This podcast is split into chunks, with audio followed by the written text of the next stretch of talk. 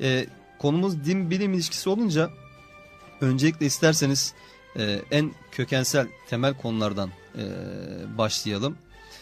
E, hocam Allah'ın varlığı meselesi biliyorsunuz yani modern dünyada özellikle son dönemlerde sıklıkla tartışılan bir konu e, teizm ve ateizm arasındaki mücadele olarak belki özetleyebileceğimiz bir e, mesele. E, bu konuyla ilgili çok fazla şey söyleniyor, çok fazla spekülasyon da yapılıyor. Bilim, felsefe e, çok fazla kullanılıyor. Ama bir de sizden dinleyelim. Yani şöyle bir soru sorsam ben size. Allah'ın varlığına inanmamız için ne gibi sebepler var? Akılcı bir yolla özellikle Allah'ın varlığını nasıl temellendirebiliriz? Bu konularda neler söylemek istersiniz bize? Sağ ol Emre Hocam. Bu tabii önemli bir konu. Benim temel çalışma alanım bilim-din ilişkisi e, ve din felsefesi. Din felsefesinde de e, Allah'ın varlığı ile ilgili argümanlar meselesi, rasyonel bir temel olup olmadığı bu inancın en önemli konu diyebilirim. E, işte yeni ateistler var. Richard Dawkins gibi diğerleri. Onlar bu konuyla ilgili bir şeyler söylerken belli şekilde onların da e, söylediklerine cevap verilmeye çalışılıyor. Bu konudaki argümanlar gösterilmeye çalışılıyor. Ben Allah'ın varlığıyla ilgili inanmamız için ciddi sebeplerin olduğu kanaatindeyim. Rasyonel argümanların olduğu kanaatindeyim. Bazıları ge geçmişte bu tip argümanlar savunuldu. Aa, artık bunların modası geldi geçti gibi bir izlenim sunmaya çalışıyorlar. Bu yaklaşımın tamamen hatalı olduğu kanaatindeyim. Bugünkü programımızda da vesile olursa bu argümanların en azından bir kısmını anlatmaya çalışacağım. Öncelikle şunu söyleyeyim, e, bilimin gelişmesiyle birçok kimse bu tip argümanların gündemden kalktığı şeklinde bir kanaate sahip. Bunun da yanlışlığı için en azından şunu söyleyebilirim. Mesela günümüzdeki işte entropi yasası 19. yüzyılın sonunda ortaya konan, 20. yüzyılda ortaya konan mesela Big Bang teorisi evrenin başlangıcı ile ilgili tarih boyunca bizim kelamdaki e, düşünürlerin ileri sürdüğü argümanı daha da çok güçlendirdi. Bunu birazdan e, daha detaylı bir şekilde ele alırız umarım. Ondan sonra evrenin başlangıcındaki hassas ayarlar, fizikte ortaya çıkan özellikle 1970'li yıllarda ifade edilen insancı ilkeyle e, gözüken veriler, yani fizik yasalarının ne kadar ince ayarlarla ayarlandığı, bu ayarlarda ufacık bir değişme olursa şu anda canlılığın mümkün olmadığıyla ilgili veriler, evrendeki tasarımla ilgili argümanları, hem Kur'an argümanı dediği İbn Rüşd'ün, hem birçok İslam düşünürünün savunduğu bu argümanı ciddi şekilde güçlendirdi. İnsanlar geçmişte canlıların e, kendiliğinden mesela çöp gibi e, atılan atıklardan, diğerlerinden böceklerin, farelerin oluşabileceğini düşünüyorlar. Hatta dindar birçok kimse de böyle düşünüyordu. Yani cansızla canlı arasındaki ar aranın bu kadar basit olduğunu zannediyorlardı. Oysa hiçbir şekilde cansız maddeden canlının kendi kendine oluşamayacağı 19. yüzyılda ilk anlaşıldı. 20. yüzyılda ise canlının ne kadar kompleks olduğu 19. yüzyılda da tahmin edilemeyecek boyutta anlaşıldı. Tüm bu alanlardan gelen veriler, fırsat olursa bunları programımızın akışında iyice açmaya çalışacağım. Allah'ın varlığıyla ilgili e, ileri sürülen argümanlara bence büyük destek sağladı. Ya evvela şunu da söyleyelim. Kur'an bize sürekli tefekkür etmemizi söylüyor. Yerle gök arasında Allah'ın varlığıyla ilgili delillere bakmamızı söylüyor. Bilenlerle bilmeyenler bir olur mu diyor Kur'an. Başka bir ayette Allah aklını kullanmayanların üzerine pislik yağdırır diyor. Yani evrene baktığımızda Allah'ın yarattıkları üzerine düşündüğümüzde Allah'ın varlığıyla ilgili, kudretiyle ilgili, sıfatlarıyla ilgili birçok delile e, temellendirebileceğimize Kur'an işaret ediyor. Yani sonuçta bu Allah'ın varlığıyla ilgili delilleri tespit etmek, Allah'ın evrende koyduklarından ve kendi nefsimizde koyduklarından sonuçlar çıkartarak bunları temellendirmek Kur'an'i bir yoldur. Kur'an'da yüzlerce ayet var evren üzerine dikkat çeken, bunlar üzerine sonuçlar çıkarmamızı isteyen. Hocam e, şöyle diyebilir miyiz? Yani Kur'an-ı Kerim aslında Müslümanları bilime teşvik ediyor. Diyebilir miyiz bu şekilde bir ifade pek, kullansak? Pek yani tabii, bilime pek teşvik tabii. ediyor. Ee, yani bir de özellikle bilim tarihine baktığımızda 9. ve 13. yüzyıllarda Müslüman biliminin zirvede olduğunu görüyoruz. Çok e, bilime katkı yapmış pek çok bilim e, Müslüman bilim insanının e, tarih sahnesinde olduğunu görüyoruz. E, insan tabi aklına şu geliyor. Yani günümüzde e, özellikle aslında ne yazık ki bu konularla en fazla ilgilenmesi gereken ilahiyat çevrelerinde de bu konulara karşı biraz acaba antipati mi var? Yani bu bilim meselelerine biz fazla girmeyelim. Bilim konuları bir bilim kaygan bir zemindir. Dolayısıyla biz kendi alanımızda kalalım, kendi alanımızda ilgilenelim diyerek acaba din ve bilim arasındaki e, o duvarların bir kısmında ilahiyatçılar mı örüyor veya din adamları mı örüyor? Ne dersiniz bu konuda? Ne yazık ki ne yazık ki yani Kur'an'dan e, ki ayetlerden e, hareket noktası bulamayanlar e, ateizmin bilimi araçsallaştırıp bilimi kullanarak dine saldırması karşısında aman biz de bilimden kaçalım. Din ayrı, bilim ayrı, felsefe ayrı, bütün bu alanlar e, birbirinin arasında kalın duvarlar var e, diyelim. Böylece biz de kendi alanımızda çalışmalarımızı rahat yaparız diyorlar. Bu tabii ki çok yanlış bir görüş. Yani bilimle din arasındaki bu yaklaşım ben kompartmantalizasyoncu e, görüş olarak anıyorum. Yani literatürde de bu şekilde anıldığına rastlayabilirsiniz. Bunu diyenler işte din namaz, oruç, zekat gibi şeylerle ilgilenir. E, bilimde işte e, kuşlar nasıl uçar, karancalar nasıl haberleşir, e, karaciğer nasıl çalışır bu tip konularla ilgilenir. E, aralarında hiçbir bağlantı yok ki aralarında bir çelişki yoktur diyorlar. E, zahiren ilk bakışta bu sanki doğru olabilirmiş gibi gözüküyor. Fakat baktığınızda e, evrenin kökeni, bu doğa yasaları nasıl oluştu, e, evrendeki işleyişin arkasında bilinçli bir güç, bir kudret var mı? şeklinde soruları sorduğumuzda ki dinin bununla ilgili iddiaları var. Dinle bilimin arasında bu kadar kalın duvarlar öremeyeceğinizi görüyorsunuz. O yüzden ben bu din, bilim, felsefe hepsi ayrıdır şeklindeki yaklaşımların hatalı olduğunu düşünüyorum. Ha, bilimin, felsefenin ve dinin tabii ki ayrı metotları var. Kendi alanlarına az bir e, çalışma şekilleri var. Bu alanların hepsi de özdeştir demiyorum. Fakat İbn Rüşd'ün bu konuda verdiği bir benzetme bana göre oldukça faydalı. Bilim de din de e, ikisi aynı kaynaktan doğarlar. Sonuçta e, kökenleri Allah'tandır. Biri Allah'ın vahyidir. Bilim ve felsefe dediğimiz alansa yine Allah'ın evrende yarattıklarıyla ilgili, Allah'ın insanlara verdiği akıl ışığıyla ilgilidir. Bunlar aynı kaynaktan geldikleri için bir yerde bir birlikleri vardır. Ha, sonra metotlar ayrı olduğu için bu nehirler bir yerde ayrı akarlar. Fakat sonuçları açısından bunlar yine bir yerde birleşirler. Ha, bunların belli şekilde ayrı akması ki bence metotlar ayrı olduğu için bu ayrı ak, e, akma metaforu da güzel bir metafor. Fakat ortak bir noktada birleşmelerini ile ilgili kısmı yakalamamıza engel olmamalı. O yüzden bazıları cehalete İslam adına övgü örüyorlar. Yani siz ne kadar argüman ileri sürerseniz Allah'ın varlığı ilgili rasyonel kanıtları ne kadar düşünürseniz ha imanınız o kadar zayıftır gibi bazı insanlardan aktarılan fakat Kur'an'da temeli olmayan hikayeler aktarıyorlar. Oysa Kur'an dikkat edelim sürekli bizi evren üzerine düşünmeye, bunlar üzerine akletmeye teşvik ediyor. Ya yani bu yüzlerce Kur'an ayetinin boş olması lazım haşa. Eğer ki e, bu evrenler üzerine akıl yürütme bizi bir yere götürmüyorsa, e, biz, bizi belli bir şekilde sonuçlara ulaştırmıyorsa. Bunun diğer bir sebeplerinden biri şu. Birçok kimse Kur'an'ı sadece seslendirmek için okuyor.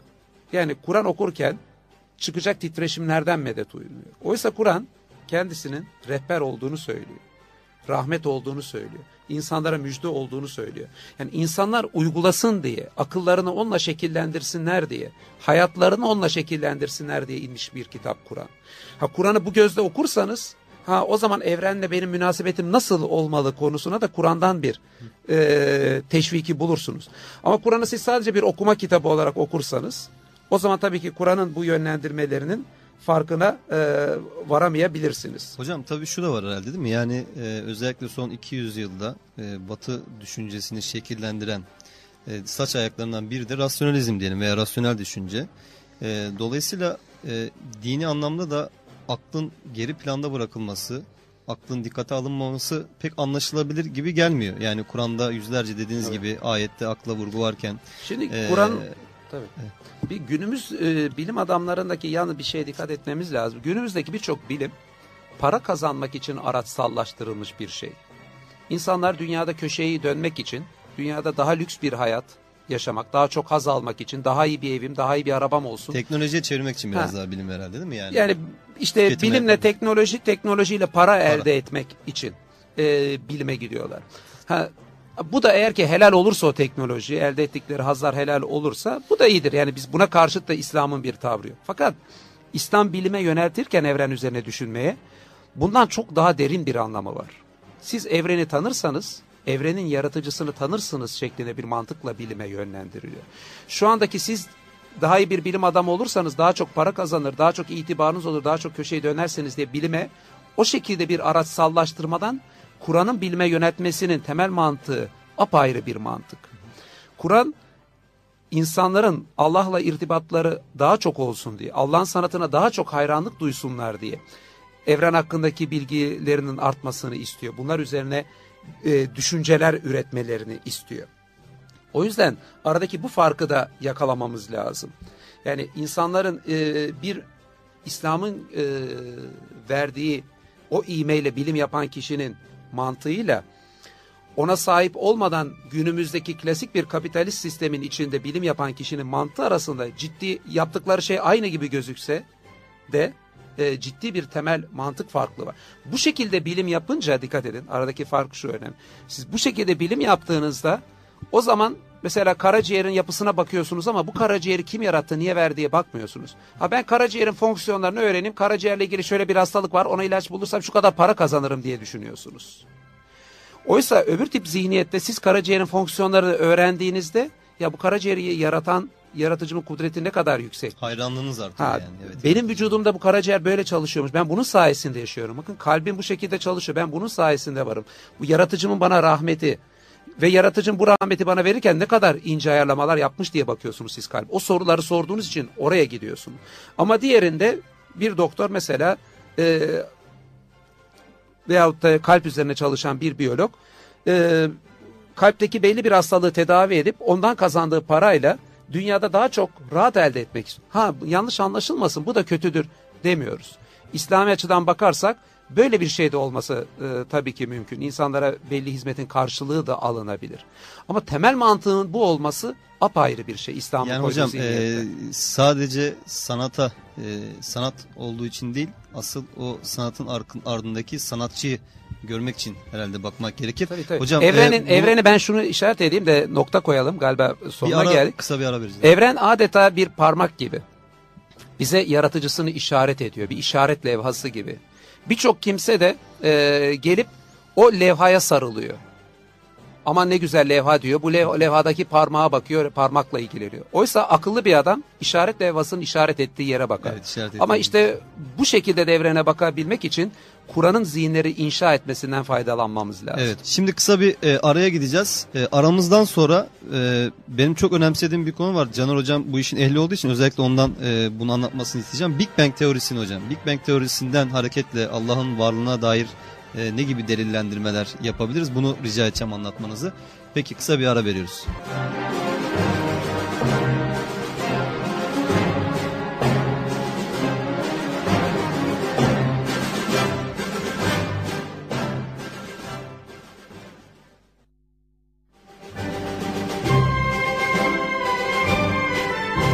Moral FM'de Evrenden Allah'a programını dinliyorsunuz.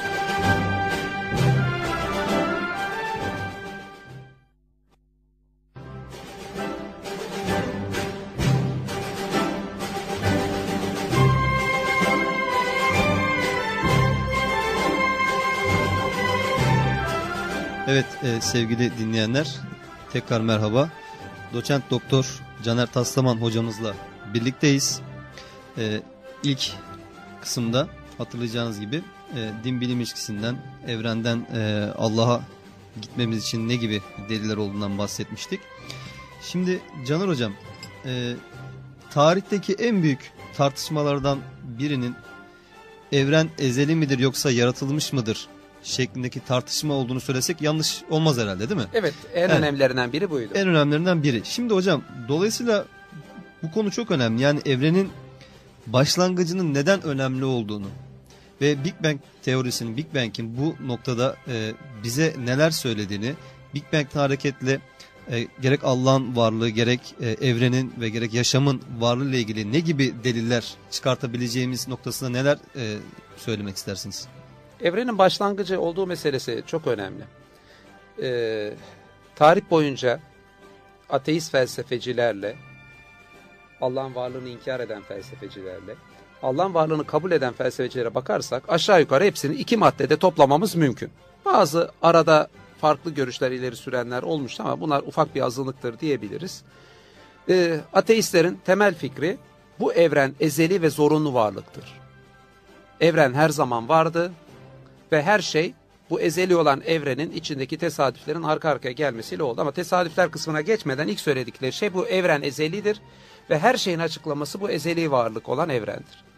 Buna karşı Allah'ın varlığına inananlar da diyor ki Allah ezeli varlıktır, evren Allah'ın bir yaratmasıdır. Burada dikkat ederseniz bir şeyin biz ezelden biri varlığını başlangıçlı olan varlıklar olarak müşahede etmemiz mümkün değil. Yani Allah'ı veya evrenin ezelden biri var olduğunu göstermemiz mümkün değil. Fakat bu iki tane görüşte üzerinde konuşabileceğimiz bir konu var. Eğer ki evren ezeli ise ateistlerin dediği gibi evrenin bir başlangıcı olmaması lazım. Eğer ki Allah ezeli ise temel teistik görüş gibi yani tek tanrılı dinlerin savunduğu gibi eğer ki Allah ezeli ise o zaman bu evrenin bir başlangıcı olması gerekiyor. Bizim kelam literatüründe de bu yüzden bu argümana çok önem verilmiştir. Özellikle buna e, kelam literatüründe hudus delili denir. Yaratılış delil- delili değil mi? Daha Türkçe ifade etmek istersek. Öyle diyebiliriz. Hudus da işte hadis Hadis, kelimesinden geliyor. Sonradan var olan, başlangıcı olan e, anlamında. Bu delille çeşitli akıl yürütmelerle o dönemde onlara da daha sonra kısaca girebiliriz ki o Gazali'nin ve Kindi'nin akıl yürütmeleri felsefe açıdan muazzam öneme sahip. E, birazcık takip etmesi de zor argümanlar fakat gerçekten e, çok e, felsefi açıdan değerli akılların ürünü oldukları da o argümanların gözüküyor.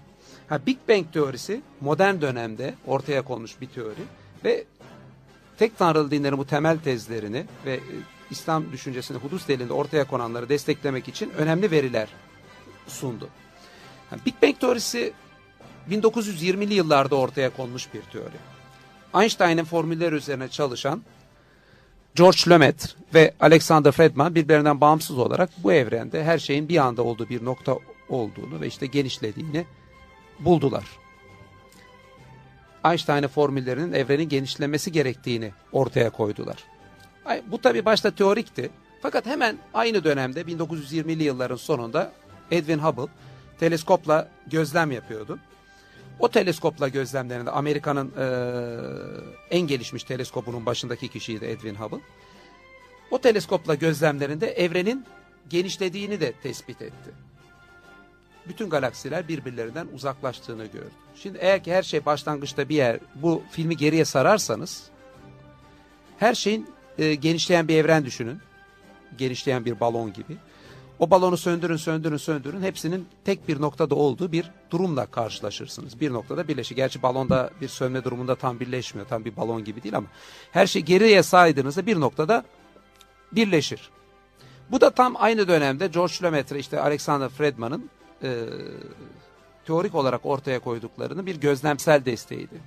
Bu 1920'li yıllardan sonra birçok bilimsel veri bulundu. İşte kozmik fon radyasyonu gibi e, veya uzaktaki yıldızların kozmik fon radyasyonu hesaplaması gibi veya mikrofizikle açısından çok sıcak veya çok yoğun bir ortamın başlangıçta gerektiği gibi bütün bunlar Big Bang teorisini hepsi destekledi.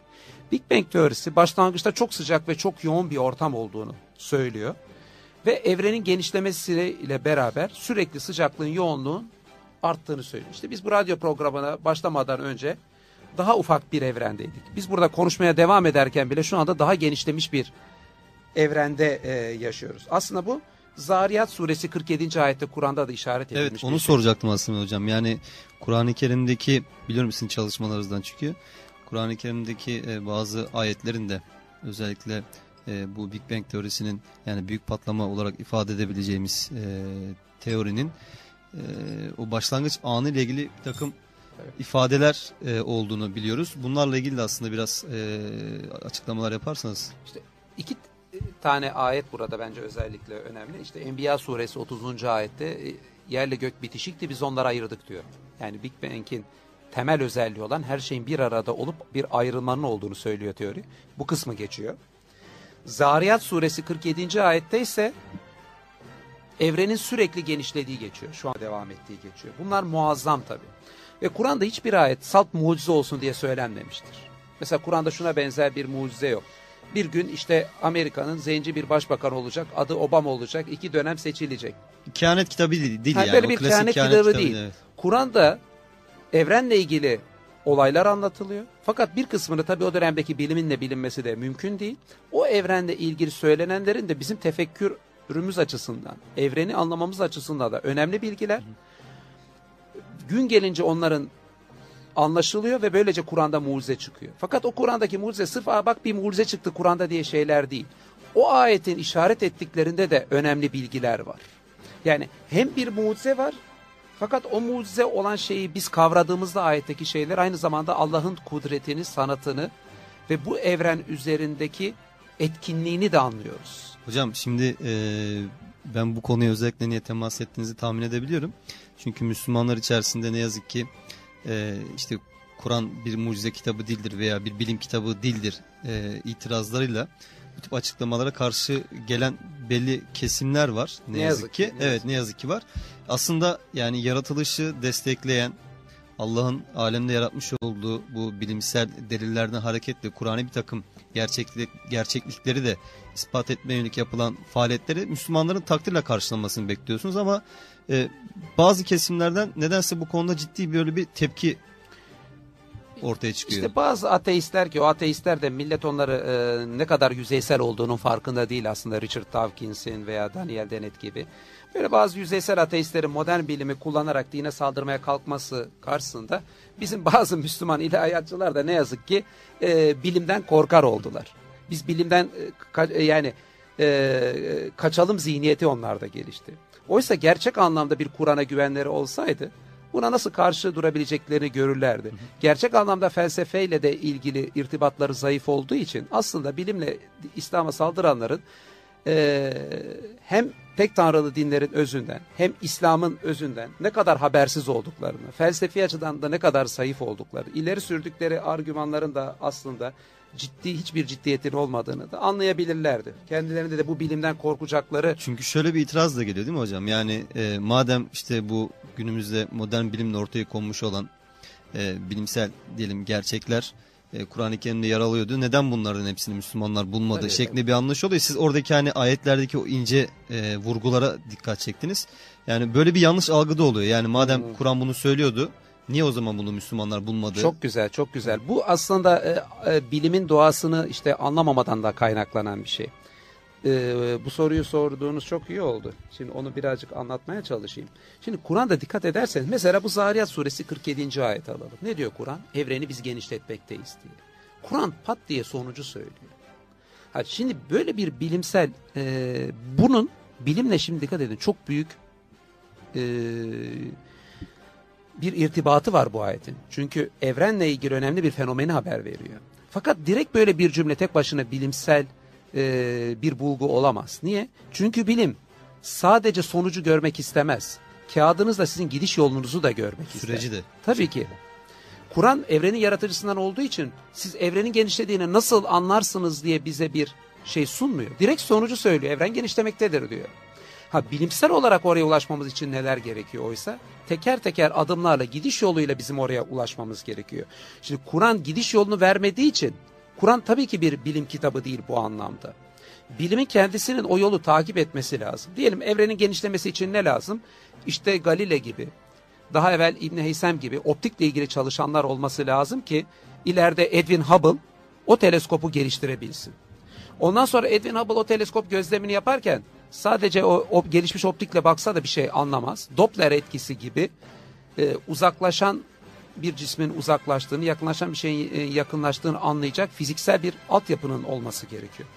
Belli hükümetlerin işte teleskopu yapacak bir iradeyi gösterip arkasına büyük bir bütçe koymaları e, lazım. Teorik bulguların olması için Einstein'ın çıkması lazım. Formülleri ortaya koyacak ki teorik olarak niye evrenin genişlemesi gerektiğini daha sonra işte Friedman ve Lömet bulabilsinler. Einstein'dan önce Kepler ve Newton'un bulguları olmasaydı büyük ihtimal Einstein'da daha sonraki adımlar atamazdı. Einstein'dan önce Maxwell olmasaydı Einstein yine o adımlar atamazdı. Yani Einstein kendinden önceki devlerin üstünde yükseliyor. Big Bang teorisi Einstein'ın ve işte daha evvelki e, o belli geliştirmeleri yapanların bulgular üzerinde yükseliyor. Dikkat edersek evren genişledi ve genişliyor şeklindeki bir e, bilimin sonuca varması için yüzlerce aşamanın kat edilmesi gerekiyor. Tabii ki bu aşamaların her birinin mesela optiğin gelişmesiyle ilgili şeyler yüzyılların verdiği bir birikimin neticesi olması gerekiyor. Hocam Oysa bu- Kur'an bunu pat diye sonucu söylüyor. O yüzden Kur'an'daki bir cümle tabii ki bir bilimsel cümle değil. tüm bu birikimi ve aynı zamanda bilim adamlarının da e, tarih boyunca dinler tarafından, yalnız dinler tarafından, hak dinler tarafından ortaya konmuş olan evrenin yaratılmış olduğu e, düşüncesinden de cesaret aldıklarını söyleyebiliriz değil mi? Aynı zamanda yani pek çok inançlı bilim insanı yaptıkları faaliyetleri Tabii, aslında tabii. tarih boyunca özellikle Orta Çağ'da e, Allah'ın varlığını delillendirmek üzere veya Allah'ın evrendeki bu sanatını daha iyi anlamak üzere bu faaliyetlerini yaptıklarını ifade ediyorlar. Bir de o e, siz söyleyince aklıma şöyle bir e, örnek geldi. E, bir e, yapboz düşünelim, bir puzzle düşünelim. Yani Kur'an-ı Kerim bu puzzle'ın e, son halini, son resmini bize söylüyor. Ama anlatmış olduğunuz tüm süreçler, tüm o bilim insanlarının ortaya koymuş olduğu çalışmalar puzzle'ın parçalarını oluşturuyor.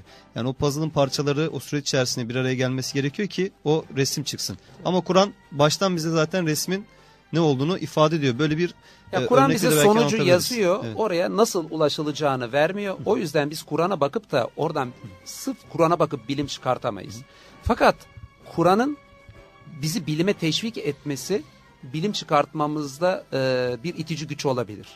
İşte başlangıçta e, çok güzel söylediğiniz gibi işte 9. yüzyılla 13. yüzyıl arasındaki Müslümanların e, dünyanın en gelişmiş medeniyetini kurmuş olmalarının altında işte Kur'an'ın verdiği o itici güç vardı. Kur'an'ın zihinleri inşa etmesi vardı.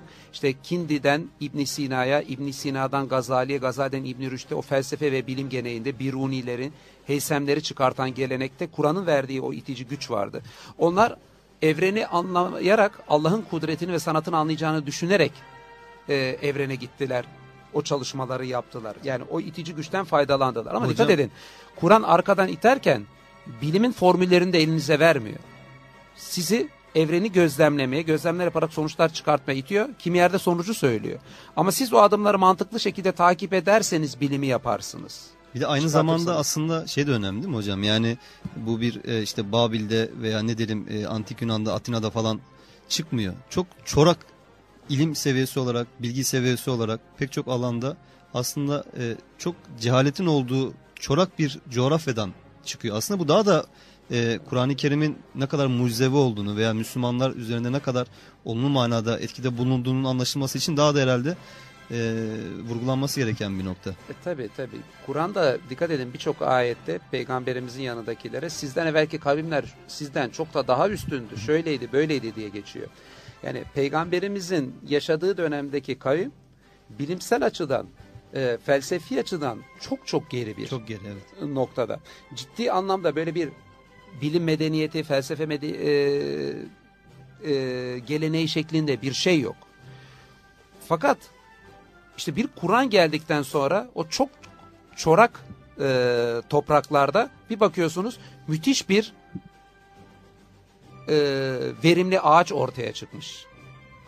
Bunun nedir? Yani sonuçta bütün bu şey e, Kur'an'ın itmesiyle Kur'an'ın ortaya koyduğu tohumun e, yeşermesiyle oluşmuş bir şey. Çünkü eğer ki arazi verimli değilse Peygamberimiz döneminde ortam ve or- en sonuçta 9. 13. yüzyıl arasında böyle dev bir ağaç, dev bir medeniyet ortaya çıkmışsa söylememiz gereken şey nedir? O tohumun müthiş bir tohum olduğudur. İşte o tohum Kur'an'dır. Kur'an'ın yüreklere o tohumu koymasıyla, evrene doğru itmesiyle, iticiliğini yapmasıyla o dönemdeki o medeniyet oluştu. Ha başka bir programda ne oldu da Müslümanlar oradan geri düştüler? Niye Evet. onu devam ettiremediler? Tabii ki benle veya başka konuklarımla konuşmanız. Evet çok herhalde iyi e, olacak. memnun oluruz hocam. Çok önemli bir konu çünkü o. Yani dediğiniz gibi ne oldu da 13. yüzyıldan sonra özellikle e, Batı düşüncesine de kaynaklık teşkil eden bu İslam bilim anlayışı, e, düşünce mirası ne oldu da İslam dünyasında bu kadar geriledi? Bunu da mutlaka konuşmamız Şimdi gerekir. Big Bang ile ilgili şeye geçelim. Big Bang neleri gösteriyor? Evet. Bakın. Big Bang'in ilk gösterdiği şey e, evrenin bir başlangıcı olduğunu gösteriyor. Eskiden evren ezeli oldu diyorlardı. E, Big Bang ile evrenin başlangıcının 13,7 milyar yıl önce olduğunu anlıyoruz. Artık evrenin ezeli olması şeklinde bir şey değil. başlangıçlı bir evren olduğu şeklinde bir tablo karşımıza çıkıyor. Diğer taraftan Kur'an'ın yine çok önemli iddialarından biri bu evrenin sonunun gelmesinin kaçınılmaz olduğu. Hatta birçok ayette görüyoruz. Mesela Sebe suresi işte 3. ayette peygamberimize diyorlar ki o saat bize gelmez. Yani bu evrenin sonu olmaz. Peygamberimizle alay edildiğini görüyoruz. Çünkü insanların dedelerinin dedelerinin dedesi bile evreni gözlemlemiş. Yıldızlar hep aynı yerde, güneş hep aynı yerden doğuyor. Bu sonsuza dek böyle sürecek. Bu sapa sağlam insanlar ayakların altındaki dünyaya baktıklarında böyle sapa sağlam hissine kapılıyorlar. Nasıl bunun sonu gelir diyorlar. O dönemde insanlar dünyanın böyle uzayda e, bir toz zerresi gibi uçuşan bir şey olduğunun farkında değil. Peygamberimizin evrenin sonu gelecekti iddiası onlar için inanılmaz bir iddia. Yani nasıl yeniden yaratılışla alay ediyorlarsa, çürümüş kemikleri bir araya kim getirecek diye alay ediyorlarsa, evrenin son olduğu iddiasıyla da o kadar alay ediyorlar. Ha, Big Bang'le beraber artık biz ki başka bazı teoriler de bunu tabii daha evvel entropi yasası da göstermişti. Evrenin sonunun da kaçınılmaz olduğunu anladık. Yani tek tanrılı dinlerin bu iddiası da çok önemli. Çünkü dikkat edin tek tanrılı dinler dışındaki geri kalan sistemlerin hiçbirinde evrenin başlangıcı fikri olmadığı gibi sonu fikri de yok. Mesela Hinduizme gidin sonsuz bir evrende ruhlar gidip geliyor. Mesela Budizm'de de bunu siz bulamazsınız. Eski Yunan'da baktığınızda yine evren ezeli. Yani ve ezeli fikri olunca yani ezelden biri olan bir şeyin sonu geleceğini de insanlar kabul etmiyorlar doğal olarak.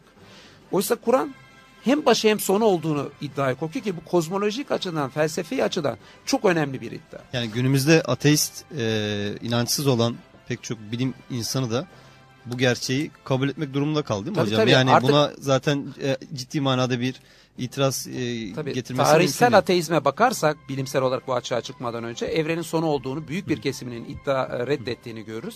Fakat günümüz ateistlerinin de bunu kabul edip de ateistlerine, ateizmine devam etmek zorunda. Çünkü bu inkar edilemeyecek kadar artık açık bir şey. Bu evrenin sonunun e, kaçınılmazlığı. Aslında çok yeni bir şey değil mi hocam? Yani 1920'ler falan diyoruz. İşte Big Bang'in daha böyle teorik olarak işte gözlemsi olarak da e, ifade edilmesi. E, işte antik Yunan'dan itibaren alırsak Demokritos'tan, Epikür falan yani bunlardan gelen böyle bir evrenin ezelliği anlayışı vardı. Maddenin ezelliği anlayışı vardı. Ama çok yakın dönemlere kadar insanlar hala buna inanıyorlardı. Yani evren başlangıcı yoktur dolayısıyla sonu yoktur. Tabii buna inanınca bilimden de buna e, ters aykırı bir durum ortaya çıkmayınca insanlar aslında ideolojilerini, felsefelerini bu inanç üzerine bina ediyorlardı. Devam ettirebiliyorlardı bunu. Yani aslında bu temelinden günümüzde Tabii bu 19. yıkılmıştı ve diyebiliriz 20. yani. yüzyılda tabii Big Bang teorisinden önce entropi yasasını da ona örnek verebiliriz. Aslında entropi yasası 19. yüzyılda ortaya konan da evrenin bir başlangıcı ve sonu olması gerektiğini ortaya koymuştu. İstiyorsanız kısaca bir ona da değinelim.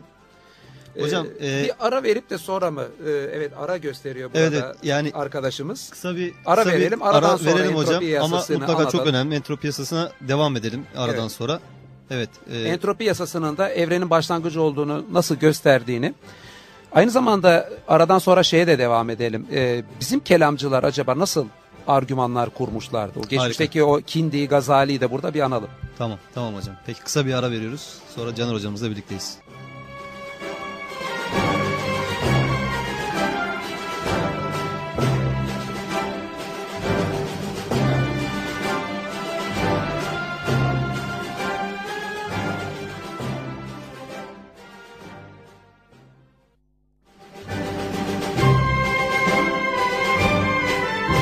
Moral FM'de Evrenden Allah'a programını dinliyorsunuz.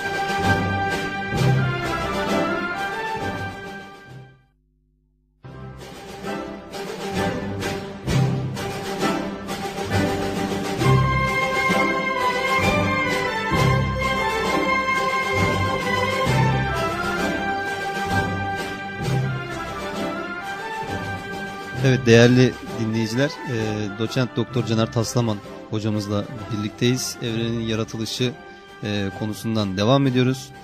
E, hocam Big Bang teorisi tabii ki çok geniş bir konu ama e, entropiye geçmeden önce Big Bang teorisiyle ilgili söylemek istediğiniz bir şeyler var mı son olarak? Kısaca şöyle toparlayayım. Big Bang teorisinin bize gösterdiği şeylerden birisi şu. İslam'ın çok temel tezlerinden olan evreni bir başlangıcı olduğu fikri buradan destek kazanıyor. İki, evrenin sonu olduğu fikri bir destek kazanıyor. Üç, evrenin başlangıcının aynı zamanda zamanın da yaratılmış olduğunu e, gösteriyor Big Bang teorisi. Çünkü Einstein'ın izafiyet teorileriyle maddenin olmadığı yerden zamandan bahsedilemeyeceğini, e, zamanın maddeye bağımlı olduğunu anladık. Buradaki yer çekimi, hız gibi e, evrendeki fenomenlerden zamanda etkileniyor. Bu da şu demek, evrenin başlangıcı demek, aynı zamanda zamanın da başlangıcı demek. Enteresan bir şekilde Kindi ile Gazali daha önce argümanlarını kurarken kelam argümanlarını buna da dikkat çekmişlerdi. Şimdi Big Bang ile beraber bu bir kez daha da doğrulanmış oldu. Aynı zamanda zamanın yaratılmasıyla karşı karşıya olduğumuz. O konuya burada girmeyeyim ama parantez açısında şunu beğenin. Birçok insanın kaderle ilgili anlayamadığı konuların anlaşılmasında zamanın yaratılmış olduğunu, bu evrenin zamanın yaratılmış olduğunu anlamaları ufuk açacaktır. Biz zamanlı olduğumuz için zamanını yaratan bir varlığı düşünmekte e, zorlanıyoruz. E, o yüzden aslında Allah'ın nasıl kaderi bildiğini, kaderi bilmesine Allah'ın bizim onları yapmamızın nasıl iç içe geçtiği şeklinde konuları da anlamakta zorluk çekiyoruz. Fakat bunu bizim zamanın varlığını, zamanın yaratılmış olduğunu anlamamızdaki zorluktan kaynaklandığını anlarsak bence kaderle ilgili mevzularda da bir ışık açılacaktır.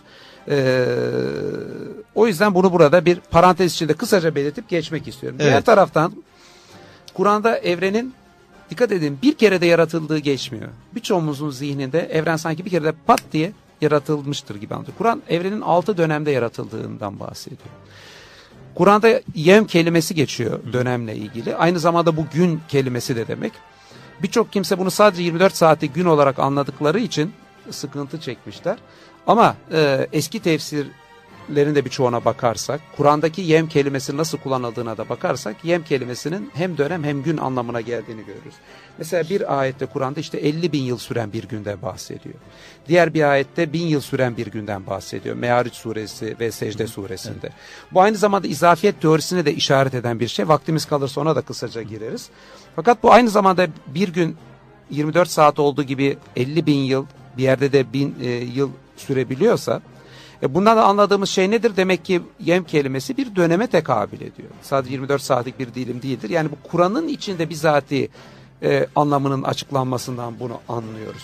Ha, o yüzden evrenindeki altı yevmi de bence altı dönem olarak anlamamız mümkün.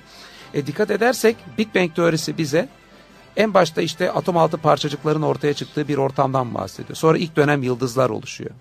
O ilk dönem yıldızların içinde şu anda vücudumuzda e, karbon, oksijen gibi temel e, birçok e, elementin oluştuğunu bize Big Bang teorisi söylüyor. Sonra bu yıldızlar ölüyor. Onların çöpleri, artıkları üzerinde yeni yıldızlar oluşuyor. İşte o yıldızlardan bir tanesi bizim güneşimiz. O yüzdendir ki bizim şu anda vücudumuzda demir, karbon, oksijen gibi atomların olması mümkün oldu. Daha belki yıldızların fırınlarında onlar oluştuğu için. Hidrojen daha başlangıçtaki patlamada ortaya çıktığı içindir ki onların oluşması mümkün oldu. Ve bunların hepsi dikkat edin aşamalı gelişmeci bir süreçle oluştu. O yüzden Kur'an'ın evrenin değişik aşamalardan geçtiğini işaret eden yani altı günde yaratılma ile ilgili. Ha, o aşamalar nasıl altıya ayrılır ona da burada girmek istemiyorum. Belli yerler e, tartışmalı olabilir.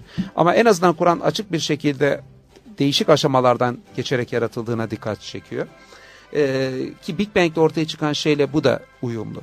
Diğer taraftan dikkat edersen Fusilet suresinde e, duman halinde olan yerle göğe işaret ettik. Onlara isteyerek veya istemeyerek gelin dedik diyor hı hı. ayette. Yani evrenin başlangıcında bir duman aşaması geçirdiğinden gaz bahsediyor. Evet. Gaz aşaması da diyebiliriz buna Türkçesi. Ee, evrenin başlangıcında hidrojen, helyum vardı ve diğer e, elementler daha açığa çıkmamıştı. Bunlar daha yıldızların içindeki sonraki süreçlerle açığa çıktı, çıktılar. Yani evrenin başlangıcı tam manasıyla bir duman aşaması. Oradan daha sonra geri kalan e, yıldızlar ve dünyamız oluştu. Yani Kur'an'ın içindeki bu aşamalı gelişmeci sürece bu şekilde işaretler de var. O altı dönemle ifadesiyle bence e, değişik aşamaların geçtiğine de işaret var. Ha, Big Bang'in bu aşa farklı aşamalarla bugüne gelindiğine işaret etmesi ne de ben ayrıca e, önemli buluyorum. Bugün girmeyeceğimiz bir konu onu başka bir programa bırakırız diye daha evvel konuşmuştuk. Big Bang'in başlangıcında çok hassas ayarlar seçildi evet. canlılık için diğerleri için. Çok kısaca ona bir iki dakikada değinim. Başlangıçtaki o hassas ayarlar olmasaydı Bugün bizim burada bu programı yapmamız, herhangi bir insanın da herhangi bir canlının var olması da mümkün değildi. O kadar hassas ayarlar ki trilyon çarpı trilyon çarpı trilyon çarpı bir oranında işte ne bileyim yerçekim kuvvetinin şiddetinde Bir veya elektromanyetik olsa, kuvvetin şiddetinde olsa. bir sapma olsaydı sonraki canlılığın olması mümkün olmazdı. O yüzden Big Bang teorisi böyle rastgele bir patlama da değil. Çok hassas ayarlanmış bir patlama. Son bir şey daha örnek vereyim. Onlar tasarım deliliyle ilgili bir programımızın konusuna giriyor diye burada girmeyeyim.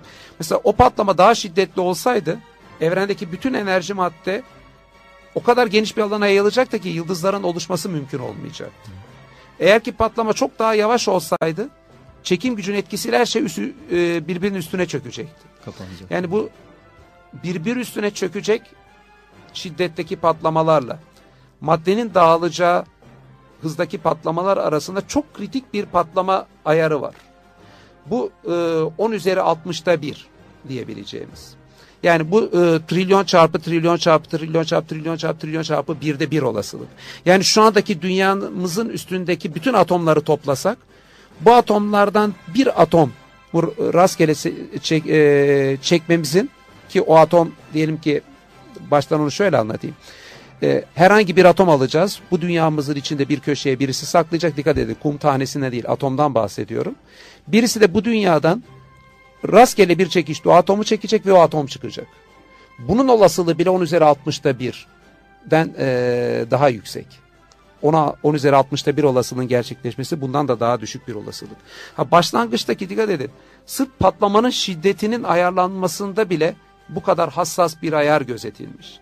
Yani Big Bang teorisi aynı zamanda tasarım deliliyle ilgili de müthiş veriler veren e, özellikleri var. Hocam şimdi biz tabii patlama deyince e, böyle genelde patlamaların sonucunda kaos ortaya çıkar. Değil mi? Bir düzensizlik ortaya çıkar. Yani bir e, işte hurdalıkta veya herhangi bir yerde bir bombanın patladığını hayal ettiğimizde etrafındaki en yakın bulunan nesneleri dağıtıp e, her yeri toz duman haline çevirir. Ama bu açılıma veya patlama nasıl ifade edersek öyle bir açılma öyle bir patlama ki şu anda işte dediğiniz gibi içinde yaşadığımız evren, dünyamız, denizlerin altındaki birbirinden çeşitli balıklar veya kara hayvanları, işte insanlar, yediğimiz her şey, şu anda bu programı yapabilmemiz, konuşmamız, sesimizin iletilmesi, aklımıza gelebilecek her şey aslında o patlamadaki o estetik, e, hassas, ince e, değer sayesinde ortaya çıkabiliyor. Yani aslında kaos çıkması beklenirken bir düzen ortaya çıkıyor. Patlama işin doğrusu şu bir e, BBC programında Fretoile'nin dalga geçmek Dalga için söylediği bir şeydi. evet. Baştan Fretoile bu teoriye karşı çok direndi. A, e, ünlü bir İngiliz e, Ateist bir bilim adamıydı. Evet, Ateistti ateist. fakat sonradan bu hassas ayarlarla ilgili verileri vurunca ateizmden vazgeçti. Vazgeçti, evet. Ama Big Bang teorisine karşı o dönemin ünlü bilim adamlarından en çok e, direniş gösteren Fred Hoyle'ydi ve bir gün programda ne yani evren büyük bir patlamayla mı oldu, Big Bang'le mi oldu demişti. E, ondan Oradan sonra tanesi, oradan evet. Big Bang ismi de çok güzel oturduğu için adı Big Bang olarak kaldı. Akılda kalıcı da enteresan bir isim. Patlamayı birçok kimseye çağrıştırıyor ama tabii ki onun aslında patlamayla alakası yok Evet. sürecin. Bu teorinin ismi onu bir patlama olarak düşünmemek lazım. Biz patlamayı zihnimizde düşündüğümüzde bir ortamın içinde olur patlamalar. Etrafa rastgele bir şeyler dağılır. Birincisi bu çok düzenli bir açılma. O şekilde rastgele bir patlama değil. İkincisi bunun bir şeyin içinde olmuyor bu patlama. Birçok kimse onu anlamakta zorluk çekeceğine eminim. Genişleyen evrenin vardığı her nokta evren oluyor. Bununla ilgili verilen bir örnek var. Kimse de o örnekten daha iyisini e, bulmayı beceremedi. Aynı örneği verelim. Evren adeta bir balon gibi. Evrenin genişlemesinden kasıt da aslında o balon her an şişiyor. O balonun şiştiği her nokta evren oluyor. Ha bu balonun dışında herhangi bir şey yok. Çünkü biz balon şişirdiğimizde de bir şeyin içinde şişiririz. Fakat bütün evreni balon olarak düşünün. Etrafında hiçbir şeyin olmadığı. Evrenin şişmesiyle vardığı her nokta yeni uzay oluyor. Yani herhangi bir şeyin içinde de olmuyor bu e, modern bilime göre. Evet. Yani E, bu, Fred- o yüzden bu bir şeyin içindeki bir patlama gibi bir şey değil. O Big Bang sadece ona konmuş bir isim. Şimdi Big Bang'in isim babası dedik Fred Hoyle'un. Ateizmden vazgeçtikten sonraki bir beyanatı var hatırlarsanız hocam. Orada şöyle bir ifade kullanıyordu. Yani evrenin tesadüfen oluşabilme ihtimali bir hurdalığa düşen bomba sonucu bir Boeing uçağının oluşma ihtimalinden daha düşüktür. Şekli bir açıklaması vardı. Yani aslında dediğiniz gibi pek çok e, bilim insanının da Big Bang'in ortaya konmuş olduğu verilerden sonra bir yaratıcının olması gerektiğini itiraf ettiğini gördük. Tabii bir de müthiş direnç hiç kabul etmek istemiyor ama sonunda sonuçlar onu, onu kabul ettirmeye götürüyor Fred Evet. Özellikle mesela karbon atomunun işte e, yıldızların içindeki oluşum sürecine bakıyor. Onun enerji seviyelerinde o kadar hassas şeylerin olması gerekiyor ki onları birazcık değiştirirseniz karbon atom oluşmayacak. Biliyorsun canlılarla ilgili bütün kimyamız her şey e, karbon üzerine dayanıyor. Yani karbon olmaması demek. Bütün sürecin kesintiye uğraması demek. Yani sırf karbonla da ilgili değil aslında. Oradaki oksijenin, helyumun e, ve diğerlerinde enerji seviyelerinde böyle çok hassas e, seçilmiş e, değerler var. Onlardaki ufacık bir değişiklik birçok elementin açığa çıkmasını engelleyecek. O elementlerin açığa çıkmaması demek bundan sonraki canlılık oluşa, oluşmaması anlamına geliyor. Bütün Hocam sürecin. burada şey de... O bunları fark ettiğinde tabii birisi bu yani kızgınlıkla hemen de böyle yaratıcı yaratmış demek istemedi. Ya bir bilinçli bir güç bu formüllerle oynamış gibilerinden laflar et. Hocam bu yani işin hani bilimsel kısmını e, bir yanda tutup bilim insanları için özellikle psikolojik boyutunu da değerlendirirsek yani e, bunca veriye rağmen aslında pek çok bilim adamı gerçekten bir yaratıcı olması gerektiğini itiraf ediyor ama bir kısmı da bunca veriye rağmen hala direniyorlar değil mi? Yani psikolojik veya felsefi diyelim işte bir takım e, tutumları sebebiyle. Yani kendilerini kapatıyorlar aslında bu gerçeklere biraz. Tabii ki biz e, Allah'ın varlığına inanmak psikolojik olarak veyahut da reddetmek de için aynısı söyle. Psikolojik olarak kompleks bir fenomen. Akılcı delillerin bunda çok etkisi olduğu gibi psikolojik bir sürü faktörlerin de çok etkisi var. Bunların kompleks bir şekilde birleşimi. Biz burada Allah'ın varlığıyla ilgili rasyonel delilleri söylerken bunların önemli etkisi olduğunu bilerek de söylüyoruz. Önemlidir diyoruz. Fakat hiçbir zaman şunu söylemiyoruz. Kimse yanlış anlamasın. Siz bu delilleri söyleyin. Karşı taraf hemen sizi kabul edecek. Tir şeklinde bir şey söylemiyor. Hocam bunu çünkü niye sordum? Ben dinleyicilerimizden de bir kısmının inanıyorum ki yani madem işte evrende bu kadar hassas ayarlar var. Madem evrenin kendinden oluşamayacağı ile ilgili pek çok bilimsel gerçek var. Neden bütün bilim insanları yani parantez içerisinde pek çoğu artık hani e, en azından bir yaratıcının olması gerektiğini itiraf etti ama neden yani diğer bilim insanları da bunu kabul etmiyorlar diye kafalarında bir kuşku oluşabiliyor bu kadar açıksa diye. İşte- o yüzden özellikle vurguladım. Tabii, yani tabii. Çok- psikolojik, felsefi o tutumlar çok önemli bu noktada. Tabii Kur'an'da dikkat edersek akılcı delillere Kur'an atıf yapıyor. Yerle gök arasındaki ayetlerden sonuçlar çıkarmamız demek. Direkt akılcı delillere atıf yapılması demek. Fakat diğer taraftan dikkat edin Kur'an psikolojik faktörlere de çok atıf yapıyor. İnkar edenlerin hemen ardından birçok zaman diyor ki onlar içlerindeki işte kibirden dolayı bir büyüklük hissinden dolayı inkar ettiler diyor. Mesela insanın azdığını söyleyen ayetlerde de Allah diyor ki insan kendini yeterli, Yeterli gördüğü için azar. Birçok insan Allah benim ne ihtiyacım varmış dediği için azıyor. Birçok insan Allah mesela kendi parasına karışır zekatını ver diyer. Cinsel hayatına Allah karışır zina yapma der der diye. Veyahut da uykusundan kalkıp namaz kılması gerekir diye. Şunun için e, oruç tutması gerekir diye. Ya ben Allah'ın varlığını kabul edersem başım belaya girer. Kardeşim ben kendi kendime yetiyorum ne ihtiyacım var gibi. Üzerinde bir otorite Çok kabul böyle yüzeysel yani. psikolojik şeylerle de Allah'ı inkar ediyorlar. Yani böyle biz Allah'ın varlığını kabul ettiğimde e, ben yükümlülükler altına girerim endişesi var bir kısmında. Bir kısmı bazı dindarlara duyduğu öfkeyi yanlışlıkla dinin göndericisi olan Allah'a yöneltmiş vaziyette. Böyle yanlış yansıtmalar e, var. Yani önemli psikolojik faktörler de var. Hiçbir zaman için şunu demiyoruz. Akılcı deliller tek başına yeter. Siz bunları söyleyin. En koyu ateist dahi inanır. Hayır böyle bir şey yok. Peygamberimizin döneminde de peygamberimiz en akılcı şekilde ortaya bir sürü şey koydu. Kur'an ayetlerini okudu. Peygamberimizin oradaki e, serüvenine de nasıl sıfırdan e, İslam'ın o dönemde e, geliştiğine de e, birçok kimse tanıklık etti ve yine inkar ettiler. Ve Hazreti Ha, Peygamber'de önceki aslında pek çok İslam peygamberinde de yani Hazreti Musa da pek Tabii, çok biliyorsunuz tabii, şimdi tabii. mucizeler gösteriyor. İnsanlar bizzat bunu müşahede ediyorlar. Gözleriyle görüyorlar. Fiziki olarak bir takım e, harikulade dediğimiz olağanüstü olaylar gerçekleşiyor ama insanlar yine inkar edebiliyorlar. Yani bu ayrım çok önemli hocam. O yüzden yani çok insan kafasına takılıyor. O yüzden özellikle hani bu konuyu Yalnız açmanız işte iki uca düşmememiz lazım. Yani bu hem akılcı kısmının da önemi var. Fakat akılcı kısmı işin hepsi de demek değil. Psikolojik faktörlerin de çok önemi var. Bir kısım insanlar bu psikolojik faktörlerin önemini kavrayıp ya bu akılla ilgili şeylerin hiç önemi yok. İş bir sırf iman meselesidir. Ee, deyip sanki imanla akıl birbirine zıt unsurlarmış gibi sunmaya çalışıyorlar. Yani sanki siz ne kadar çok iman ederseniz akla o kadar ihtiyaç var. Ne kadar çok akılcı şeyleri ortaya atıyorsanız iman o kadar az önem veriyorsunuz zannediyorlar. Oysa bunlar e, böyle bir bardağın e, iki tamamları gibi hani havayla su gibi şeyler değil iman ve akıl. Siz çok iman edip hiç aklınızı kullanmayabilirsiniz. çok iman edip aklınızı çok da kullanabilirsiniz. Ve hatta tam tersi çok aklını kullanan bir insan hiç iman etmeyebileceği gibi çok da iman edebilir.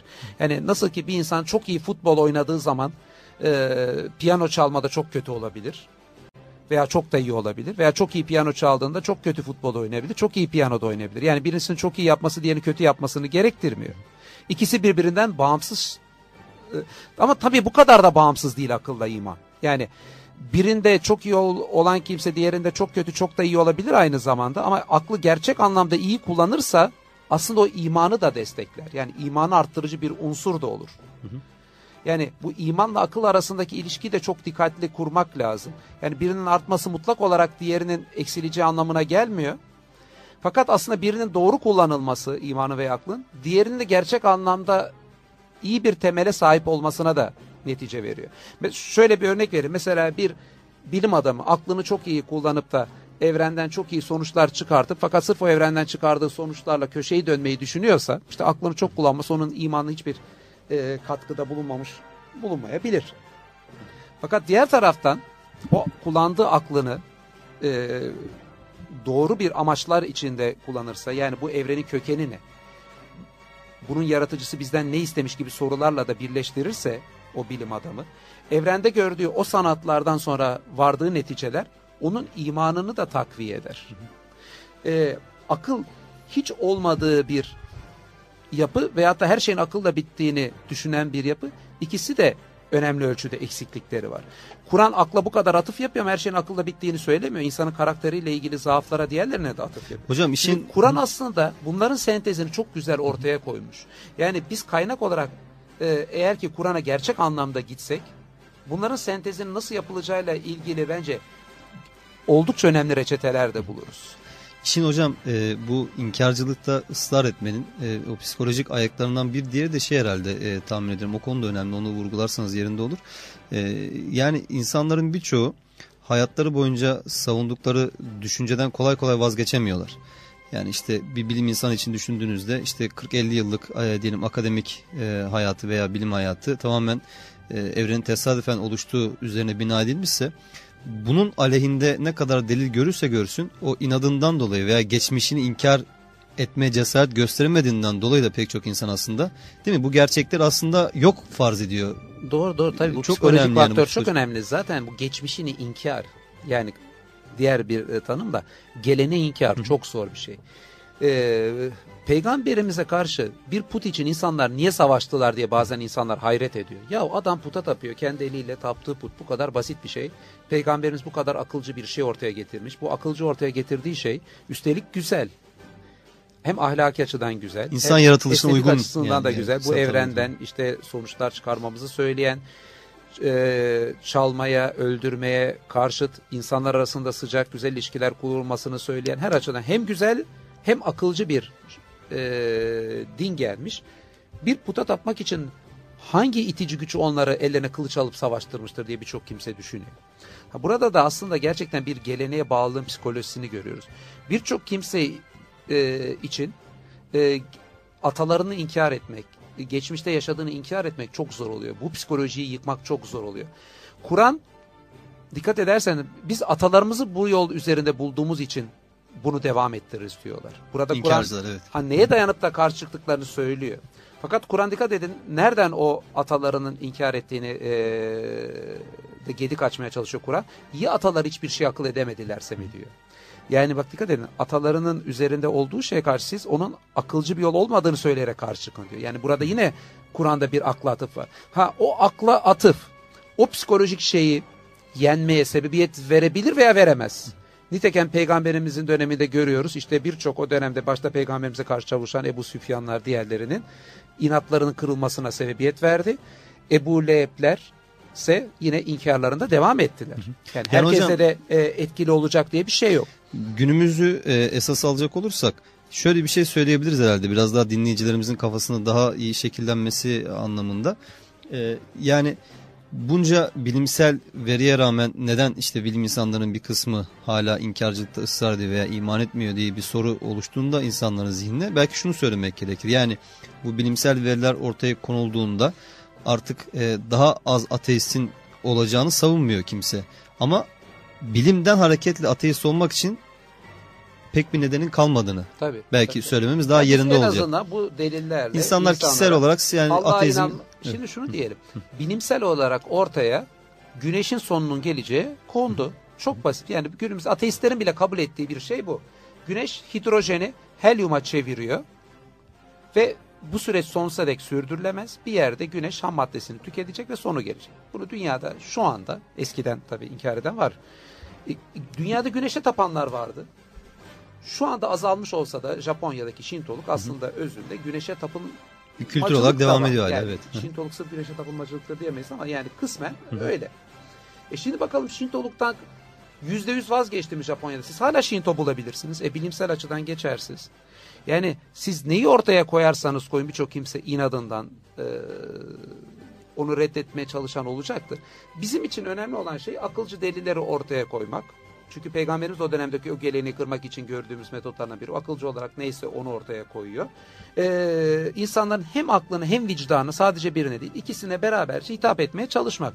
Bunun neticesinde ne yaparsak yapalım insanların kibrini, inadını, geleneğini kırmakta başarılı olamamamız mümkün. Buradan da biz üstümüze düşeni e, yapmamız gerekiyor. Hocam çok teşekkür ediyorum. Yani e, çok Entropi güzel, dedik entropiye Evet, çok güzel açıkladınız ama şimdi şöyle reklamdan bir şey, sonra entropiye devam edelim şöyle bir şey yapıyoruz. Programımız e, bitiyor aslında ama ben arada e, sizden önümüzdeki hafta için de söz almıştım hatırlıyorsanız. Dolayısıyla e, şimdi burada e, keselim ama önümüzdeki hafta e, entropiyle başlayıp aslında benim daha fazla sormak istediğim konular var. Sizin üzerinde durdunuz. Türkiye'de de aslında yeni olan mesela arzu delili, ahlaktan Entropi Allah... başka bir program bakalım bu sefer arzuya başlayınca onu bitiremeyiz. Evet. Neyse önümüzdeki programa bakarız Evet diyelim. hocam Şimdiden yani e, çok kendimizi. teşekkür ediyoruz. Ben e, dinleyicilerimizin de çok istifade ettiğine inanıyorum.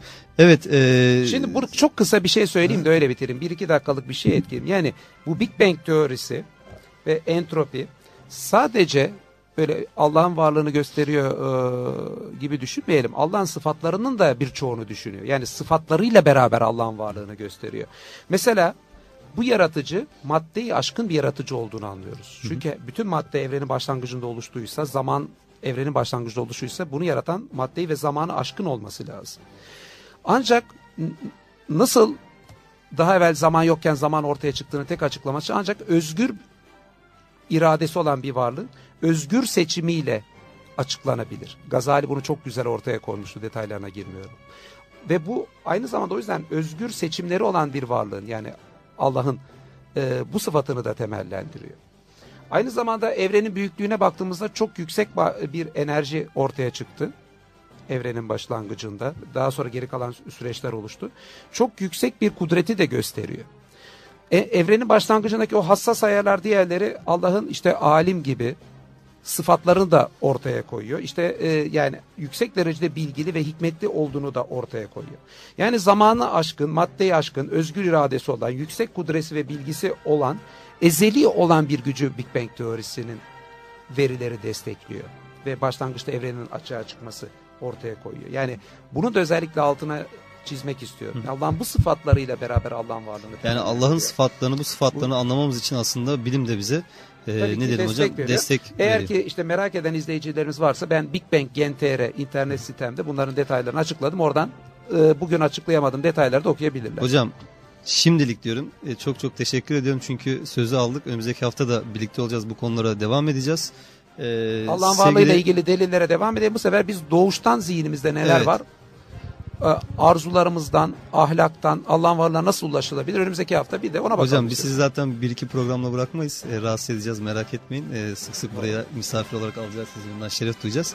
Evet e, sevgili e, dinleyenler ben Emre Dorman. E, Evrenden Allah'a e, isimli ilk programımızı doçent doktor Caner Taslaman hocamızla birlikte yaptık. E, evrenin yaratılışı, evrendeki delillerden Allah'ın varlığına ne gibi e, deliller e, bulabiliriz? Bu konuları tartıştık. Önümüzdeki hafta da yine e, aynı konuda benzer konularla devam edeceğiz. Caner Taslaman hocamın tüm kitap ve makalelerini